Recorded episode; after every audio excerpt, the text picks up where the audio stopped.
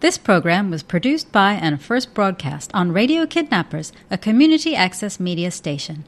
Thanks to New Zealand On Air for making this type of programming possible.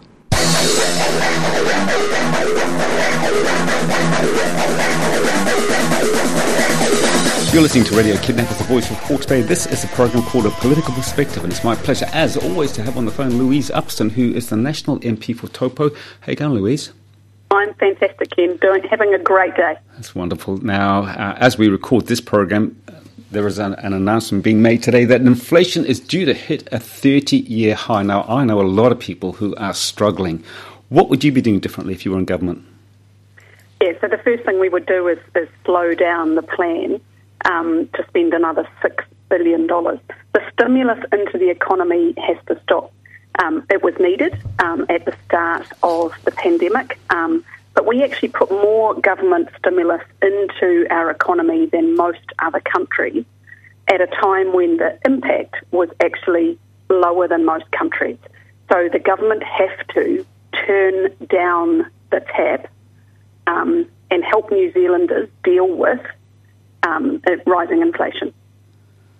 I was talking to a financial advisor yesterday, and he was saying that the average family in New Zealand will be spending three thousand dollars round figures uh, more this year, and not getting anything for it. That's just to cover the basic costs of petrol going up, food going up, everything going up. How, how do people at the bottom of the pile cope with that? For goodness' sake. Yeah, and it's incredibly challenging, and, and I'm I'm meeting New Zealanders every day who, who are doing it tough, and that's why the, the other part of the solution that we would encourage the government to do is to actually give tax relief, give give people back more of what they've earned. Um, what we had announced uh, last month would see the average household with eighteen hundred dollars more um, in their back pocket. So while it doesn't relieve all of the financial pressure that households are under, um, it definitely would help, and it would go a long way uh, to bridging that gap that you just talked about. Yeah. Now, Maori health boards, you've got a problem with that. What is the problem with them? Well, what, what we want to see is actually greater outcomes. We want New Zealanders to be able to see um, someone faster in the emergency department. We want faster cancer treatments. We want um, more cancer medicines. We want faster um, response in terms of, you know, more hips and knee replacements. The Māori Health Authority adds bureaucracy and does nothing to improve health outcomes for New Zealanders.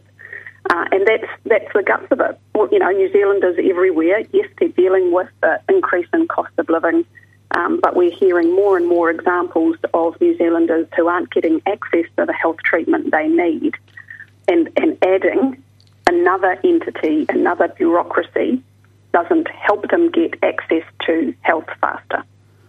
Now, China has just signed a, a defence pact with the Solomon Islands. Should we be concerned about that, or so what? Uh, absolutely, we should. Solomon Islands are, are, part of the Pacific, and Australia and New Zealand have traditionally seen um, that they are in our neighbourhood, and, and we have provided um, significant support uh, in the past to the Solomon Islands.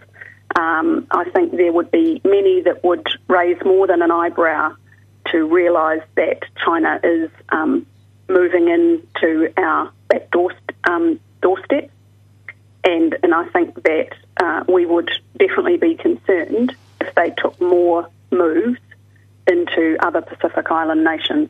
And we know that Solomon has a history of um, civil unrest, and I'm not sure that um, an agreement with China would be helpful at a time when the country could potentially be um, internally unstable. What's behind it, do you think? Uh, well, I think there'll be uh, a lot of people who will make comments on, on what that might be. I'm, I'm sure your listeners will, will have a few ideas of their own. Um, but New Zealand and Australia must work closely to ensure that the Solomon uh, has support from our countries uh, and that we prevent greater inroads um, by China into the Pacific. Now, Chris Luxon is uh, in the gun because he's called for Labor Day to be axed. Uh, now that Matariki is a public holiday, that's probably the worst day you could pick on, isn't it? Why not, bo- why not Boxing Day? Everybody likes um, time off and, and, and wants wants holidays. But the reality is at the moment, businesses are on their knees. Small businesses are trying to keep their doors open desperately. So this is not the time to add an extra public holiday, which comes, I think, at the cost of about a $430 million. So while we accept that for many New Zealanders, Matariki is, is a great idea, we, we think it should have been replacing a public holiday like Labour Day as opposed to adding a new one. And look, as you said at the start of this program, we're hitting, uh, potentially going to hit the highest levels of inflation in 30 years. Yeah. Now is not the time to be adding additional costs onto businesses who are desperately trying to keep people in jobs. Might he have been better to pick on a different day like Boxing Day there because it's probably seen to be a, a bit elitist in, a, in, in, the eyes of many people, isn't he? So, you know, Labour Day is a day that's sacrosanct to the, uh, to the working man, the eight hour day, all that sort of stuff. I don't need to tell you. He might have been better off to say, well, hey, look, why don't we get rid of Boxing Day?